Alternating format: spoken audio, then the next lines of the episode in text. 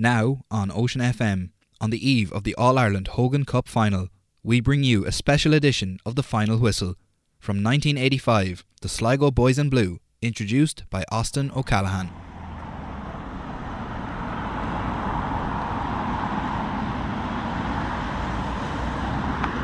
Well, this is the sound of the Summerhill roundabout at the start of Sligo's Inner Relief Road. It's where the N4 dual carriageway, the Sligo to Dublin Road, begins or ends, depending on which way you're travelling.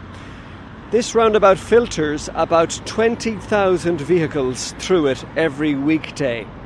And tomorrow morning, the bus carrying the Summerhill College senior Gaelic football team will use it to set off for their All Ireland final.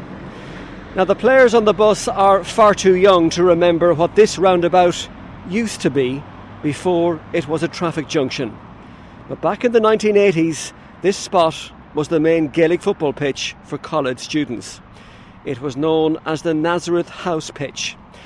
Now, let's be honest, it was no Croke Park, no Wembley. There were bumps and hollows, long grass, and soggy corners, but it was the school pitch and it was the training base for so many talented Summerhill players and teams. And today, if you look back through the framed photos along the school's corridors or in the old yearbooks in the attic at home, one particular Summerhill GAA team gave Sligo a great run for its money 38 years ago. Because they were the first team from the college to reach the showpiece final in post primary schools Gaelic football, the Hogan Cup.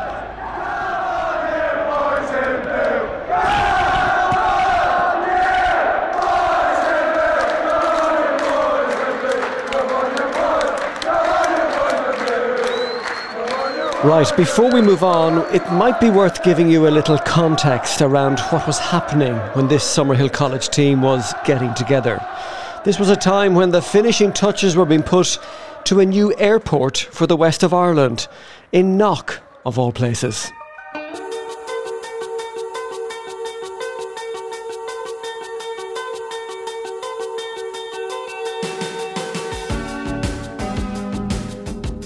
1985 was the era of Tears for Fears at number one. This song apparently became something of an anthem for at least some of the Summerhill players that year. In 85, some things were very different. Some things hadn't changed at all. Kerry were still winning senior All Irelands. Dennis Taylor won the snooker. Remember the Black Ball final against Steve Davis? Sligo was a different place for students. The entertainment hotspots for young fellas in town included Beezy's, the Silver Swan, Maxime's, and the Savoy Cinema. If you've never heard of those, ask your father. In 1985, the Sligo County team was finding the going tough. They finished fifth in Division 4, managing just two wins against Kilkenny and Waterford. Sligo Rovers were one of four clubs to be relegated from the old League of Ireland as the new First Division was created the following season. It was also the year of the unexpected. Roscommon's Dermot Earley, for example, played his last ever match for his county in a losing Connacht final against Mayo. But that game is best remembered remembered for the Mayo players carrying Earley shoulder high off the field of play afterwards. And then, out of the blue, came a football team in blue, as Summerhill College went on an All Ireland run that came very close to the biggest school prize of all in Gaelic football. This is their story. Five years, five wonderful, terrible, everything in between years uh, as a boarder in Summerhill. It was that age that, that makes you into the, the person, the man you're, you're going to be. McDonagh was a superstar, and rightly so. He was so, so good, but he never went on like it. He was a great captain. We, we had a lad playing Peter Quinn, a, a centre half forward as well. One of the hardest people I ever met in my life, but I couldn't understand a word he was saying to me. You know, like, and he definitely didn't understand me. So we got on well.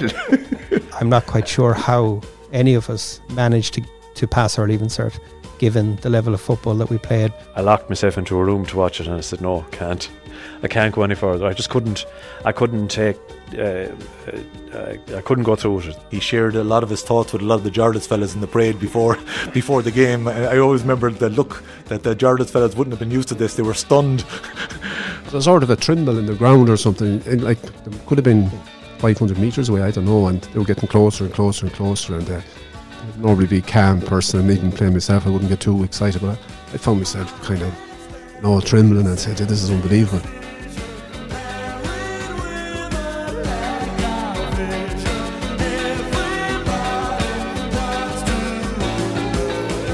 So, where do you start when you want to build a Sligo College team capable of challenging for All Ireland honours? Well, naturally, you lean over the garden fence and you ask the next door neighbours for a hand.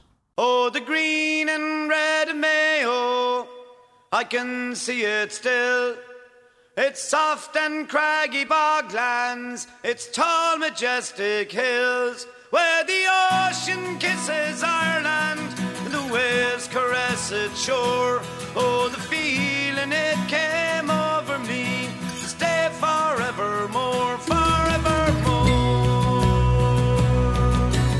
The 1985 team were a massive crowd of fellas. They they were really inspired by the management of TJ Kilgallon and Peter Forde. That's the voice of Tommy McManus, a former pupil, teacher, and college principal. Few people did more to keep the Gaelic Games show on the road in the school between Summerhill's first Hogan Cup final appearance 38 years ago and this year's one. Peter and TJ were established players who had won Sigerson Cups with UCG, who um, were playing senior football with Mayo, had played with Connacht, and um, they brought a new professionalism to Summerhill football. I came to Summerhill in September 1982, fresh out of college, uh, a young young raw teacher, and uh, Peter joined us the year after. Uh, so by the 84-85 season, I was starting my third year in the school, and uh, you would have been in your starting your second year. Your second year. Is it true you would have given Summerhill a reference for Peter? Get this guy in. Yeah, I think that's that that uh, that that is in the back of my head somehow. Yeah, as I say, um, in '83, a vacancy came up there in the whole maths area and probably business studies as well. So uh, I think I might have uh, informed the principal that uh, I knew a guy who was well capable of of, of filling filling, filling the, the, role there, and uh, obviously I told Peter about it, and uh, he applied for the job, and and the rest was history. And Peter, do you remember it creating a bit of a stir? Two young Mayo footballers come onto the Sligo school at the time. I don't, to be honest. Uh, I, I think we were we were treated very normally, really, to be honest. Uh, or e- even even throughout that 1985 campaign, like I remember training with the lads myself. Well, TJ often trained with them as well, but often TJ be refing. But I used to play and like they treat me the same as one of themselves. Like, they cut the head of you. Some of them would, you know. You'd have to be you want to be on guard.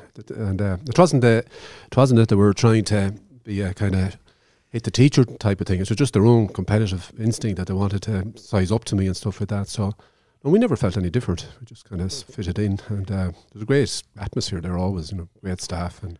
When, when Peter arrived in school to Austin, he was um, he was a, a Irish champion boxer uh, at um, in, in in the country. So obviously, you know, that word would have spread in the school, like, you know. So I think the word spread fairly quickly, like, you don't mess with Mr. Forde anyway. But some of the lads out in the football field, they would like to have, have a go at him and myself, and sure. So that was good for us too, as well as for them. What age were the two of you in 85? 23. We were both 23. Peter just turned 23, and, and uh, I, I was still 23, yeah. How did you go about assembling this Summerhill College senior team?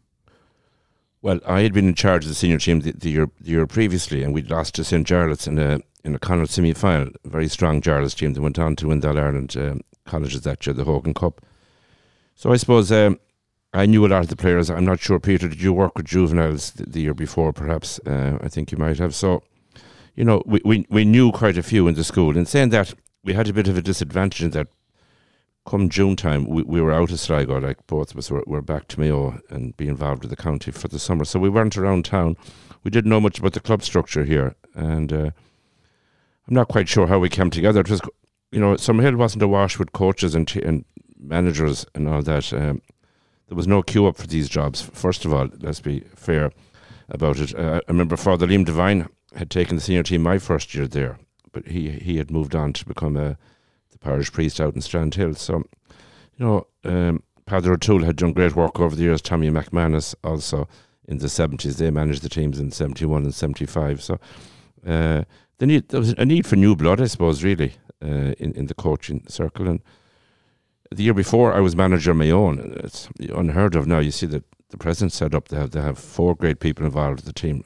Back then, you were very much heading off, generally on your own. So I don't know how it happened that the two of us uh, came together, but uh, you know we knew each other well and uh, and uh, we clicked and and all that. So you know it, it uh, how we assembled the panel. Well, you worked off last year's, and I remember two lads that had never kicked a ball before. We by chance we got them out playing that year, and one of them was uh, Tommy Breheny, believe it or not.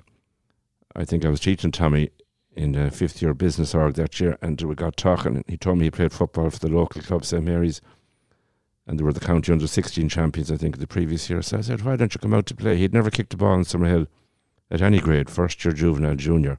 What you must remember is that um, Summerhill was was a boarding college at the time, and I suppose there was always a high intake of, of, of boarders coming into first year. So I do remember the announcement, and word would go around. I can't exactly remember how word goes around back back then, but I, I do remember an intercom system, and you know that there'd be trials for, for first year. And I remember going in as a first year, really enthusiastic, and I suppose I suppose been brought up in very much in the GAA house. It was all about going out and, and doing the trials, but I mean, I basically wasn't picked, and uh, of course you you accuse favouritism about the priests uh, picking the borders in front of you because they had nothing else to do for the rest of the evening when they were, were, when they were cooped up in the school. And I suppose I kind of drifted. I, I probably never went back out. I suppose you know I, I didn't make. I wasn't selected on, on, on the first te- first year team that year.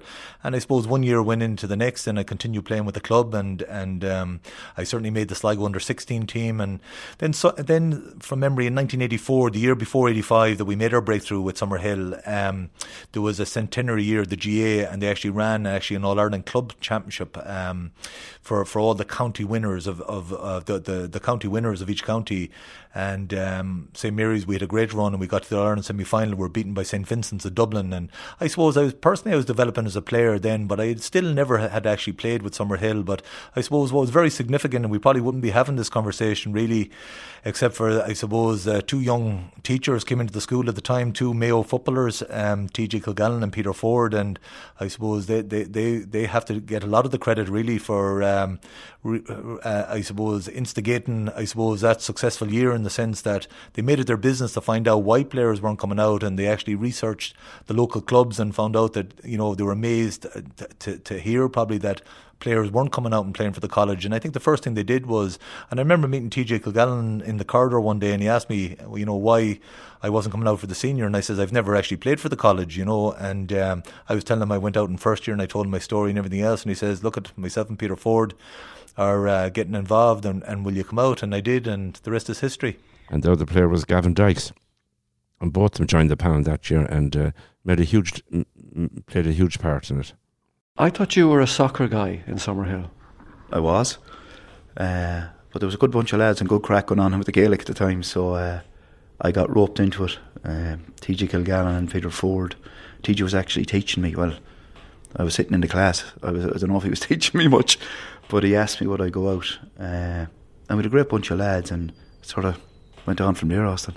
What I remember is the you know the excitement of, of Peter Forde and TJ Kilgallon coming in. I mean, even though they weren't that much older than us at the time, they were they were still big stars. And you know, when they arrived into school, there was always an expectation that they would take over the senior team. And that's Cormac Kearins from Sooey, one of five Shamrock Gaels boarders on the 1985 Summerhill panel. There was always trials, you know, in the early days, and there was a handwritten team list put up or a panel put up on the front of the new building, and you know everyone anxiously waited to see was your name on that list to be called back, you know, as the team was being evolved and developed. And um, yeah, it was. Um, I think TJ and Peter coming in was brought real momentum to that particular year. You know.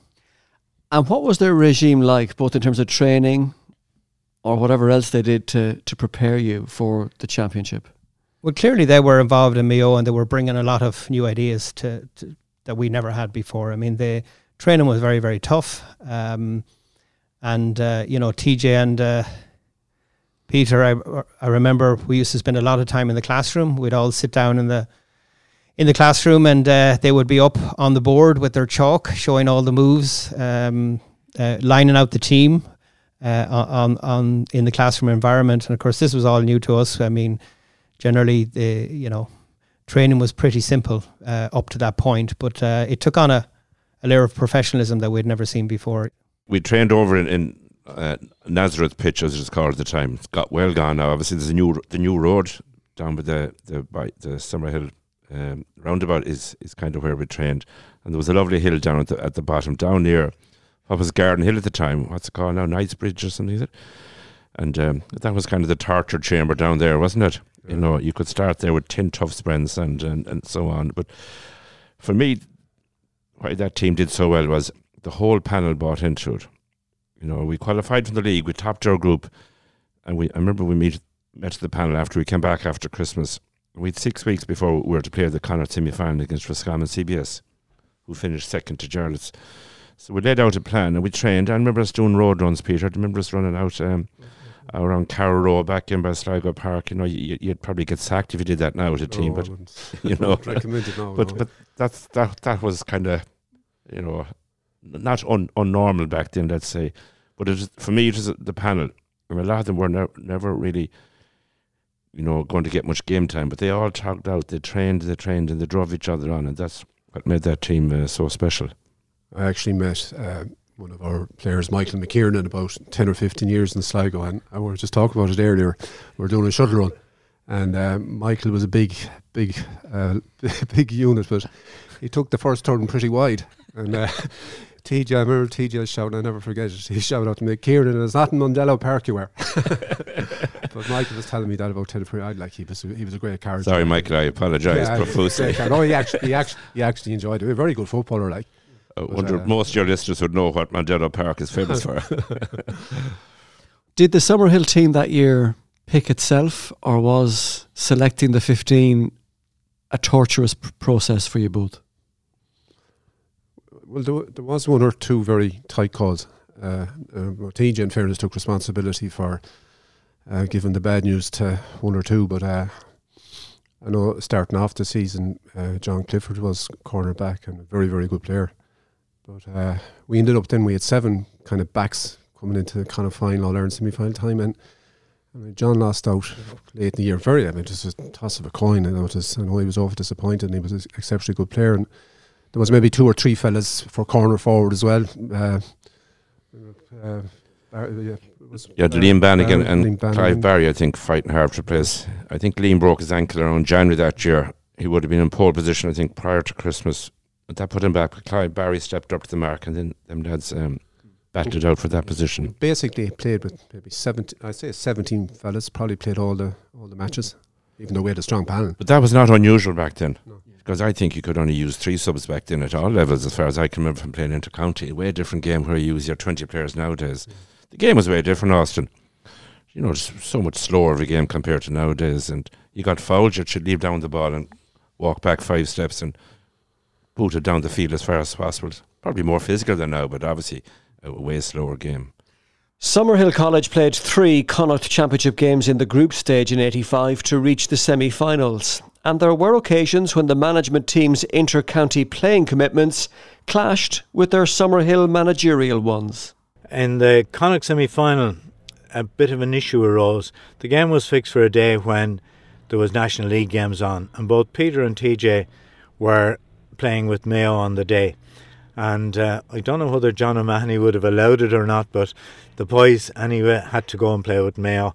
They weren't allowed to play with, uh, look after Summerhill. So the job was passed on to Peadar O'Toole and myself to look after the team on the day. Now, the amount of looking after that was needed was limited because they were so well prepared by Peter and TJ. And uh, thanks be to God, we beat Roscommon CBS in Carrick-on-Shannon on the day and went on to the Connacht final. Peadar O'Toole actually reckoned they should have been left in charge. They might have won the All Ireland. the semi Connacht semi final in in Carrick-on-Shannon. It was a it was a dreadful day. Um, we were cruising in that game, and um, you know we had Peter Quinn was playing with us, and he was a former Roscommon CBS player. Um, we were nine points up in that game coming into the last quarter, and they got two goals, came back to three points, and uh, I believe Donie McDonagh then got a, a, point in the dying minutes of that game to, from a very very difficult angle. With we were playing with the breeze, I think, in the first half, but scored that point to put us four points up, and then literally with the last kick of the game, CBS got a goal which could have leveled the game, and things could have been so much different. So that was a. Um, you know that that was a, a fright, if you like. Um, but then you know going into the, the final with with um, Jarlath's, we were also underdogs. Nobody expected us to, to win that game.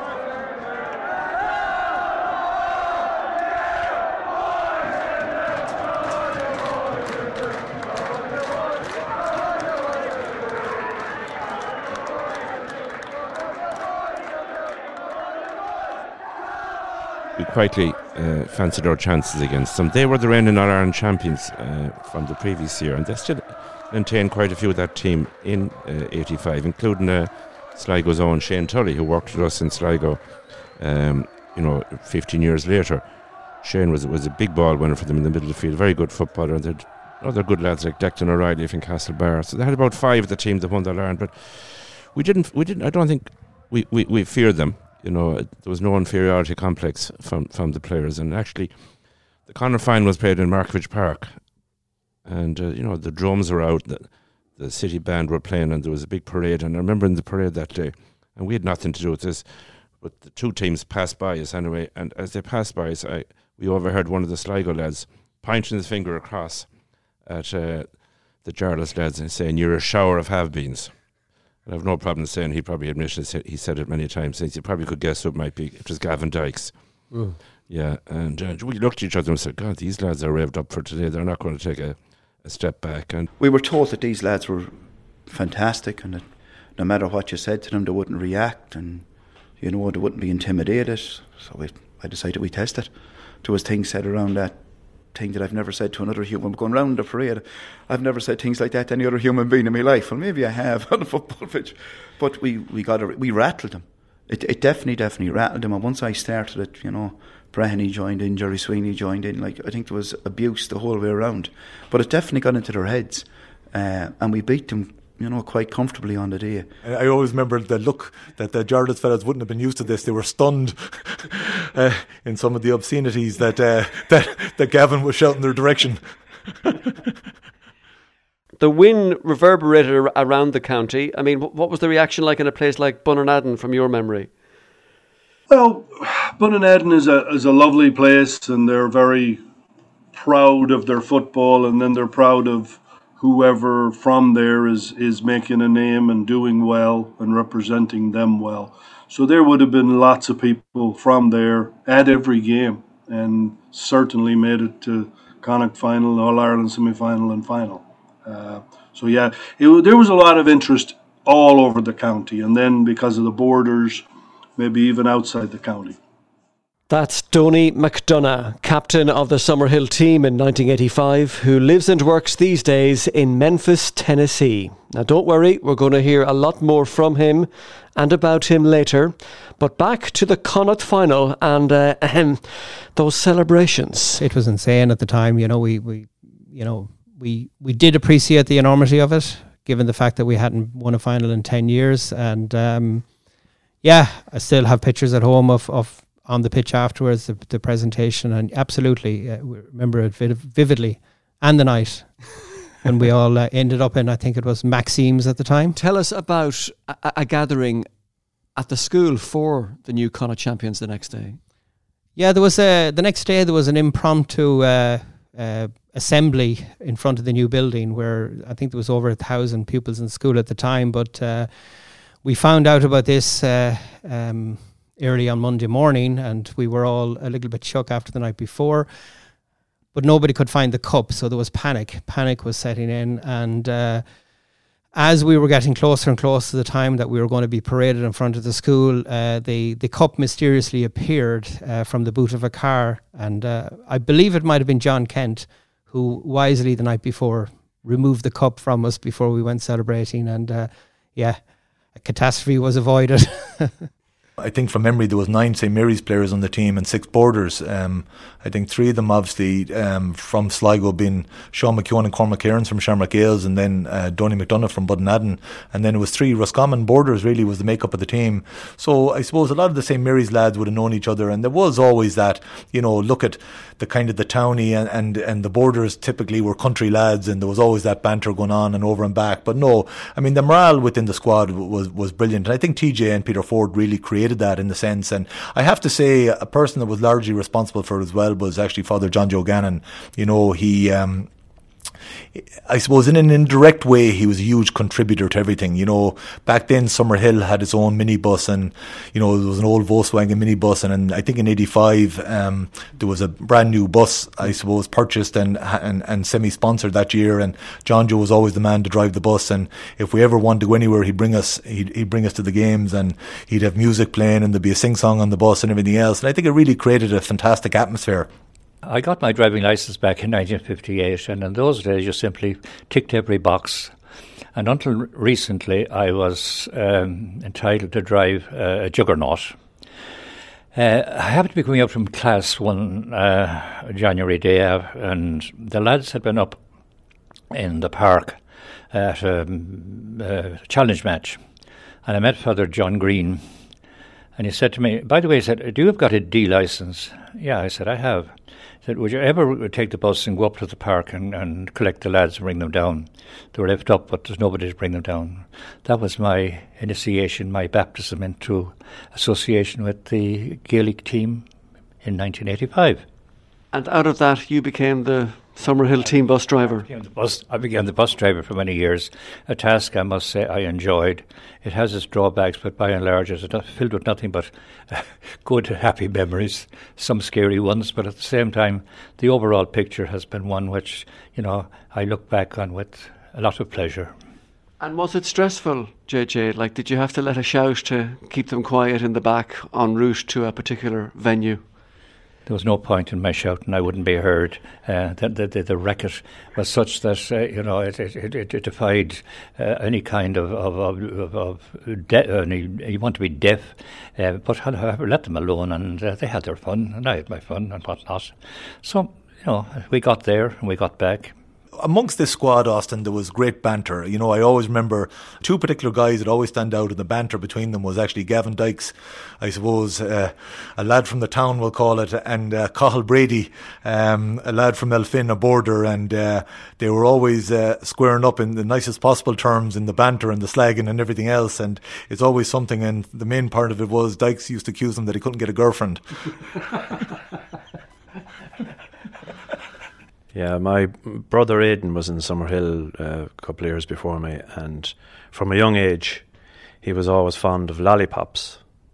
So Elphin was a great uh, town for nicknames, so he was aptly named Pop Brady. So when he left, uh, my brother Paul was also there. He became Pop, and I was the next Brady in line. So I became Pop Brady. So that's how Pop came about. And that stuck with you throughout your football? Yes, even today when I meet my old uh, school friends and teammates from that great Summerhill team in 85, I'm always referred to as Pop, yeah, which is, that's nice. Brings back the memories, brings back great memories. We had such a great camaraderie, all of that, all of those lads in the team. Uh, we, we, went through five brilliant years of Summerhill. And uh, I look back on all of that time of fondness. I know um, we had some brilliant teachers. Um, some of them have, gone to their eternal repose, like um, Kevin Early and Eddie Moore, and um, uh, here in Elphin at the moment, of course, we have John Gannon, who was who used to drive us to, to games in, in the in '85, and and Tommy McManus was great was a great source of encouragement to us all, and Michael Breslin, and yeah, we had we had uh, great teachers and great classmates. So that helped f- my five years. So I always I always uh, uh, like to um, look back on that period of time with fondness, and of course, the fact then in, in my final year we got to an Ireland final, a great run in the football, was really the the uh, icing on the cake for me Pop Brady, sure, he was a plague. We'd educate him. He didn't know what roads were, never mind, or traffic lights. He didn't know anything about it. Uh, he was a great lad, uh, and again, a great footballer. Uh, I didn't understand it, the whole uh, the whole Gaelic thing and the, and the parochial thing of it. I was from the town, and uh, I, I do remember distinctly Donie McDonagh. Uh, how could you like what a footballer, what a, what a Gaelic footballer, what a great soccer player as well. He was the main man in the college at the time, but he was just so so talented. You know, he really really was. And I think up there at the back, one of those banners said Donie for the Hogan. I liked to think I was about equally good at both of them. Maybe I wasn't, I don't know. But, uh, you know, uh, I had played for Ireland under 15s and, you know, been involved with the, the Rovers. I think I was maybe their youngest player ever at 15. And uh, you can't grow up in Bunninadden, Sligo without playing Gaelic football. So uh, they kind of went hand in hand. I have a childhood memory that you were the marquee player on the Summerhill team of 1985. Does that sound accurate to you? Well, I don't know. I'll let someone else say that, but uh, I was the captain of the team and uh, felt a, a, lot of responsibility for us to do well. And and uh, there was a lot of guys. I I got a little, maybe more of the honor because I was involved in the scoring side of it. But but there was a lot of guys worked very hard and uh, helped defend a lot better than me. But um, yeah, somewhat would have been thought that, but it was mainly because I took the frees and did some scoring. He just had everything, I suppose, that, and all of us kind of looked up to him because uh, at the time he was clearly, you know, a step above everybody else on the team. Um, you know, Peter Quinn was was was also a, a, gifted, talented footballer, but you know, Donie had all the skills that you would expect. You know, high fielding, left and right foot. Um, you know, he had a lazy run, very very good at um, I guess, you know, piercing runs through defenses. I mean, he could just take the ball when he when he got on a run. It was very very hard to stop him because he had that kind of lazy style that kind of weaved in and out. And um, yeah, he was he was a vital part of of not only the the Gaelic team but also the soccer team at the time. You nearly could say, I suppose, to people that are more familiar with recent times of of, of maybe. Um, Sligo football. He was probably a mix of Paul Taylor and Eamon O'Hara, maybe in many ways. That you know he could, you know, he could field ball at centre field. I mean, all kickouts back then there was no such thing as a short kickout. Everything went long. He could control the game in midfield. He could carry a ball literally the length of the, the pitch and have the composure to slot it over the bar with left or right foot. We tried to challenge ourselves to be every bit as good as Donie. And even though he got plenty of slagging, uh, he wasn't he might have been the picture boy for the team, but we weren't letting him off too lightly. Uh, but yeah, yeah, and I think you know players around him grew and players around him uh, improved. You know, and um, it was it was very positive. It was very positive uh, um, for the team uh, to um, to try and follow in his footsteps. Everyone talks about Donie McDonagh like as the marquee player on this Summerhill team. Can you guys explain what was it about the way he played the game that endeared well, him to you guys, number one, but to the, the Sligo public, number two? Well, he he had it all, really, I suppose. You know, he was uh, athletic, he was tall, he had good hands, uh, smart with the ball, two feet, two great feet, lovely, lovely dummy, and probably above all, he was ultra competitive. He hated losing, you know, and every now and then you might have to, to cool down a little bit uh, because you could see he, might be starting to lose it if things weren't going his way or somebody was getting at him. Uh, but extremely skillful. And that semi-final display, I think, was as good as, I, have ever seen uh, before or since. I haven't seen anyone put on a performance like that. Uh, from midfield, he scored one eight, and certainly Stephen White, as Peter mentioned, was a very good footballer, uh, but he outshone him that day clearly. And we won that game, I think, one ten to eight points. He scored the first one eight for Summerhill that day. Two other lads chipped in with points later in the game, so he put on a star and role for us. He was a phenomenal player, yeah. That's in saying that, very few people. Uh, he's from Bunninadden. Probably very few young people know anything about him. Uh, Donie was exceptionally good at soccer as well, and um, after that, just leaving cert went to the states to play soccer. And uh, I remember meeting him in Chicago one summer. He was playing there with, with a club, and uh, um, it's always a pleasure to meet him. Like uh, he, he he's he's been home in recent times. I bumped into him, and uh, I gather things are going well for him. we had a big semi final, and it was like, okay, if we gotta win, we gotta win here, and then we'll play on television, and you know it'll be it'll be a great time. Uh, but we in the semi final we played, uh, I believe it was Dundalk, and it, and it's funny that they had a guy that was uh, Stephen White. Apparently, I remember his dad was a big GAA player, and and this guy was like, you know, supposedly able to to beat us all on his own. And uh, and we, uh, I think we played in Mullingar, and uh, you know, he was a very good player, very good player. But I remember Martin Keeney and Tommy Breheny and uh, a few fellas getting stuck into him, and you know. It, it, that was a great. That was perhaps our best performance. It was my best performance. I think I, I think we scored one nine and I scored one eight of it, and and and it was a close game and it was very exciting. But uh, I do remember that guy's name and and how we were ready for him and how we, you know, we treated him not so nicely maybe.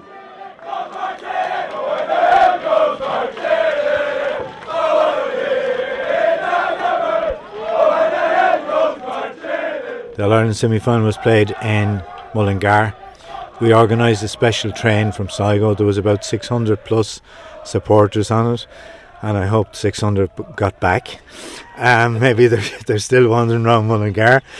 We had Martin Keeney playing full back, big and strong, and uh, really hard. Not, I mean, we, we played. I think it was Louth or wherever it was going. Dundalk. Dundalk, yeah, in the semi final, and they had a fella called Stephen White.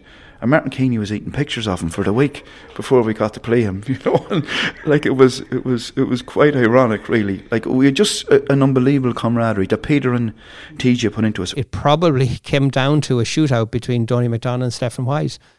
Uh, Donie McDonagh got one point one one eight. Uh, Stephen White got five points. He missed a few frees, and you know a towering fullback Martin Keeney basically um, had a fantastic game against them and, and kept him quiet. And um, you know, it was always going to come down to which of those two guys played the best. And thankfully, on the day, Donie did shine. You know, It was a different era for your listeners. Like there was no uh, there was no local radio at that stage um, in 1985. There was only one local newspaper, to my knowledge, I think, at that stage, and that was the No Twitter, no social no media. Twitter, no social media. YouTube didn't Thanks exist, you know. But Father John Jorgana, I think, did video a lot of the games, and I understand he, he has the, the footage all the time. But I thought the local newspaper of the time, the Sligo Champion, did a phenomenal job. People have showed me scrapbooks recently of the two or three pages they would do in the games. Obviously, you had Jim and Leo, Leo Gray there, but particularly um, Michael Morden, um, local Sligo man, and Sean McGoldrick, who moved on, I think, to the Irish press and could be with the Sunday World still from Sean from Leitrim. They did phenomenal coverage and they came to training sessions and they did interviews with players and all that. So I think that everyone bought newspapers back then too because that was the main source of information, wasn't it? So that created the buzz and the knowledge about the team and all that. And all of a sudden, the crowd started to go up and up and up. Well, I'm going to sit back for the next few minutes and enjoy the action here in Portlaoise. And I'm going to hand you over to our commentator in a moment, Gerard Canning. Perhaps I should say on the way through that it won't be an entirely neutral commentary box that we have here because our television director, Justin Nelson, went to Summerhill College in Sligo. And the man who's handling the commentary this afternoon went to Coláiste Chríost Rí, and that's Gerard Canning. And there's some of the Summerhill supporters there, and they're making plenty of noise up there on the stand away from us. Plenty of colour. A younger Ger Canning and Michael Lyster fronting the live television coverage of the All Ireland Colleges final in 1985. But it seemed most of the Summerhill support was at the game. The college had laid on another, even bigger, special train from Sligo to Portlaoise. And one of the teachers assigned to supervise that trip was Austin O'Callaghan, senior.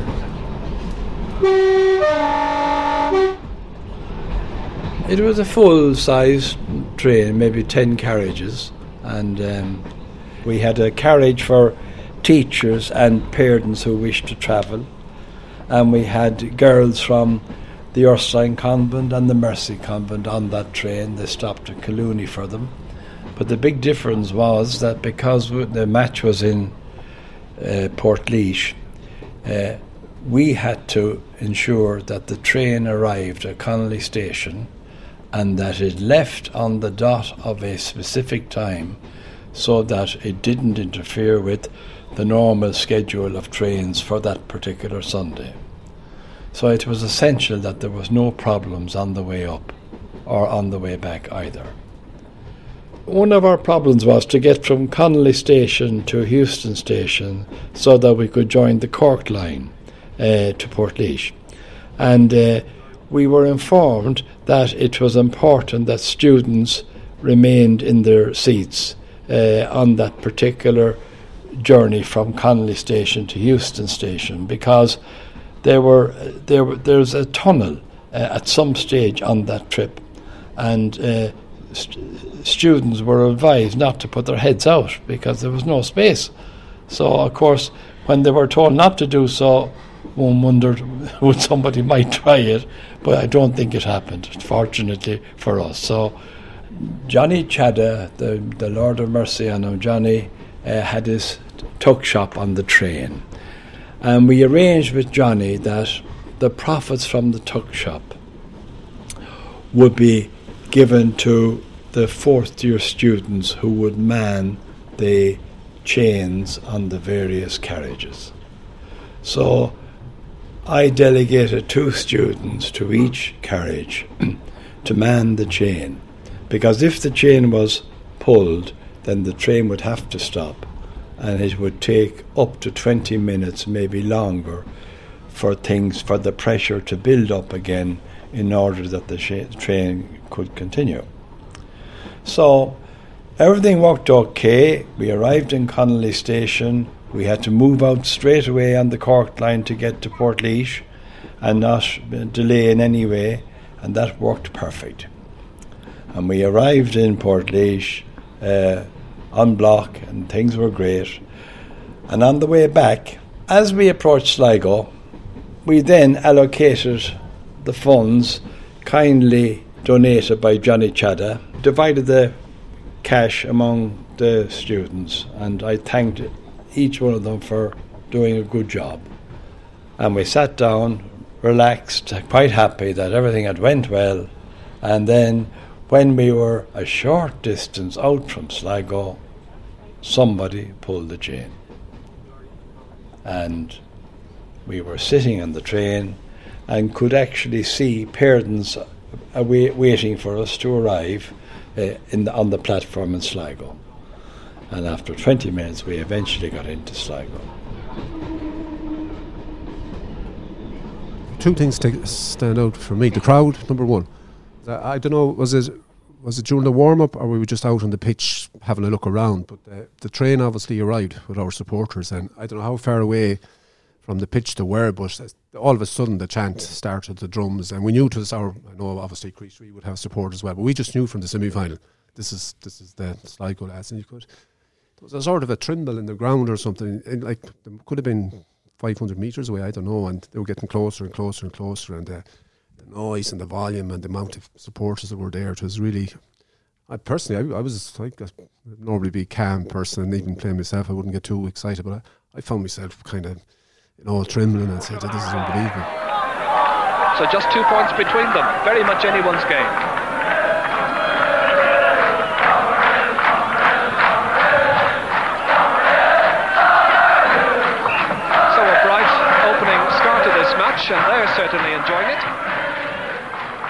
We just didn't play our best. We played well enough, probably, to win.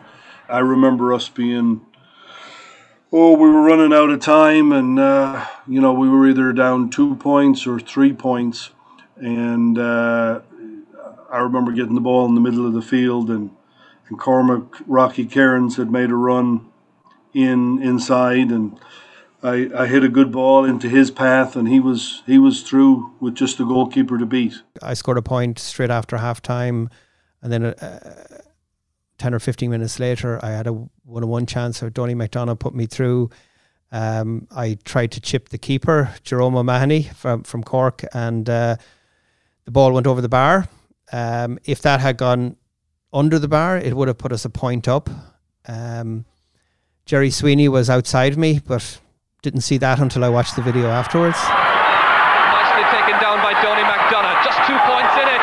Cormac Kearins has got a free run here. The goalkeeper is coming to meet him, the chip, but it's over the bar when the goal was gaping. The best move so far. He knows it. There's just and then they went up and scored a goal, goal fairly quickly after that, which put them into a driving seat. So they went five points up, and at that point, it was it was a, a tough, tough ask to come back into the game. Were you going? I was for going goal? for the goal, absolutely, absolutely, and you can see from my reaction afterwards that I was pretty annoyed that it didn't go under the bar. He absolutely was trying to chip him. Yeah. You have a good nature about this 38 years later. Do people still bring it up? Absolutely. Uh, John Kent is one of my uh,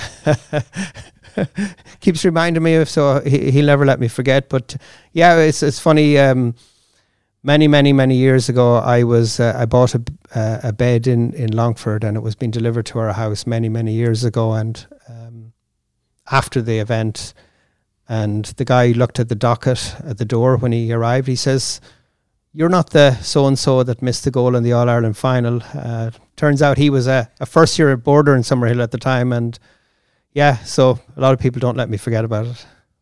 As I keep reminding them, I scored a point. I didn't miss a goal. The biggest thing I can remember from, from that day, apart from all of the build up and, and the great the great atmosphere and noise um, that the Summerhill fans greeted us when we came out in the field, was when when the play got going was the size of the pitch, and uh, but we stuck to our task. You know, for a lot of the game we were under the cosh, but we were always in with a chance. We never threw the towel in, uh, and unfortunately, for me, uh, my man got the got the all important goal, and I suppose. Um, you know, we, we, we after that we had chances, but ultimately it just was a bridge too far.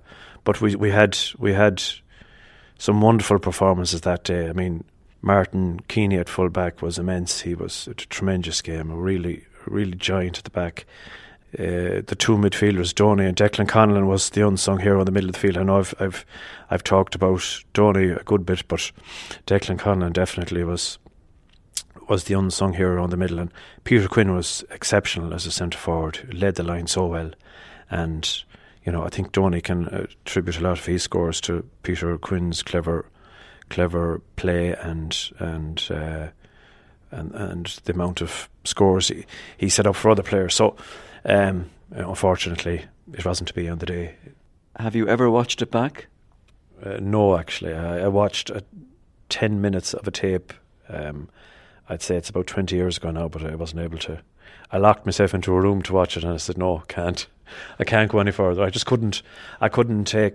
Uh, uh, I couldn't go through it. So I, I, um, it was televised, and I know you asked me there about Elphin earlier on. Was the the build up in Elphin, which I was, I, I, I, I wasn't aware of any particular. I knew uh, people knew I was playing in the final, and I know it was on on a few, a few bars in Elphin, including. O'Callaghan's, I think most of my friends watched it, and, and most of uh, football commentators in the town kept reminding me, "Oh, that was your fella that scored the goal." So uh, that's one of the reasons. Maybe I didn't want to relive all of that, but yeah, that was. Um, no, I haven't. So I haven't uh, looked at it. No.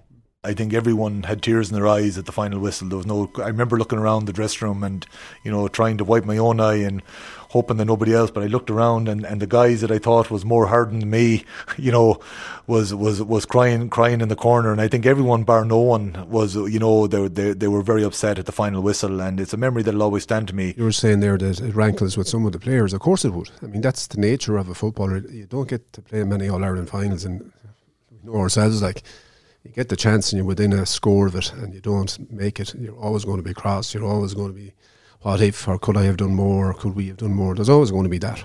And any team that plays in an All Ireland final, if you lose, you're always going to be questioning yourself, could you have done more? And, you know, they were just so competitive and obviously, obviously it will hurt. It has to hurt. I mean, they wouldn't have got to, to a final unless they were those type of people, you know, and obviously you have to be disappointed when you lose a final. You don't get the chance, especially, especially a school team. It's different in a club or county, you get a chance with the same group. But with a school team, that's it. You get one chance, they go back to their clubs, they go back to their different counties, go off to college. That's their one chance, usually as leaving certs or fifth years, to be together. And it's, it's going to hurt. What do you think finally a 17 year old Cormac Kearins might say to the 2023 Summerhill College team? Well, it's fantastic to see them back in the final, and uh, you know, I suppose what I would say is is enjoy every minute of it, not just the game, the whole build up, the lead up to it. Uh, enjoy it, uh, savor the moments. I mean, you will look back on this in years to come and realize how how um, how important this day is, not only for yourselves but your families, the school. Uh, it's uh, certainly a big occasion, but um, the most important thing is to try and go out and play to your full potential. And and if you can do that on the day, you know, hopefully we'll get the win. Enjoy it. It's uh, it's a once in a lifetime thing. That look look at us. We're talking about it uh, 38 years later, um, and then you know don't have any regrets. Do the right things the days before, as regards sleeping and eating, uh, and then when you get on that field, I would, you know, if, if I was one of the players, I'd look whoever's marking me in the eye and I would say to myself, I'm better than you and I'm going to destroy you today. And uh, then go out and win that first ball and, and every and everyone after that. I think what I would probably say is like, don't be overawed by the occasion. Don't be overawed by the surrounding and everything else. Um, you know, you be trying to instill, you know, and this particular team, um, you know, they faced adversity all all year. Really, you know, um, you know, this is a chance of a lifetime, and and go out there and take it, and you know, just play and do the things that you were doing that that that that brought you this far. And I think that would be the main advice I would give them. I just hope that the squad, the first 15, and all of the subs, which I'm sure will be very important, that they remember that this is one chance that when I look back on it, um, you know, it's it's a great opportunity for them now. I wish them all the best of luck, and I hope that each and every one of them give it their best, and that Summerhill this time come out with a an All Ireland title. The big thing about a final that you've got to have your team really believing that they can win and that they, they know that the work done. Uh, they've got to be very relaxed and confident in their own ability. Uh, they've got to leave everything on the pitch because you you referred to earlier, Austin, the lads of 85, a lot of them is rankles that they could have played better. So, I mean, it's your job to prepare yourself and give it absolutely everything and really work and work and work and work because it's usually not brilliant individual performances. It's just the team that works the harder, wins the breaking ball, puts the most effort into it, and uh, that comes out on top. And I suppose the other thing that can happen, teams, especially young fellas, and you know the winning post comes in sight, and you could be the couple of points ahead. Is that the you know, I've experienced this with Mayo and against me, the 1996 myself. I was on the line with John Maughan that we were six points up. We'd never envisaged we'd be that far ahead and we stopped playing. We got too defensive and started to defend on the lead. Like I was reading um, Philly McMahon, Philly McMahon, the ex Dublin player, wrote a book called The Choice. And it's something that I've learned to talk to teams about myself. Is he was saying the Dublin, he in particular, that when it comes with the, the Dublin six in a row team, when it was coming near the end of the game, right, he was getting annoyed that this could be over. You know, there's only two, and there could be, you know, most people, if you're a point or two ahead, you want the whistle to blow. He says they were never like that. He said, Why? I don't want this team. It's too good. I want to get another tackle. I want to get on the ball. I want us to score once more. And I think to win a final, you have to have that mindset coming into the home stretch. You know, if the winning post is in sight, don't panic. You know, don't, I'm a point up, we'll settle, don't. Go and play because you'll never get the chance to play it again. School, the school uh, footballers won't get a chance to play in All Ireland colleges again. So you got to seize every minute counts, and especially the last five minutes, the injury time. Really go for it and don't be thinking about the result. Just get on the ball and make things happen got to leave everything on, on, on, the pitch, you know, got to enjoy it. It is a final, but at the same time, it's just an, another game. Uh, these two teams have met already this year in, in a friendly match around Christmas time, and I think there was very, very little in it. Um, the opposition looked good in the semi final, but you'd have to question uh, who, who they were playing against. Uh, this team has shown great character. I've been at a lot of their matches. They've had tough games against in three or four teams. And uh, they've beaten quality teams. They've beaten a Clare Galway team that that had six of last year's Galway minor winning team and three of the previous year's team. So that's that was a quality team. They had a great second half. They outscored them 12 points to 4 that day in the second half. They obviously have the belief in themselves. They have the the, the personality among themselves to do it as well. So um, get into it from the start, leave it all out there on the pitch, and good luck.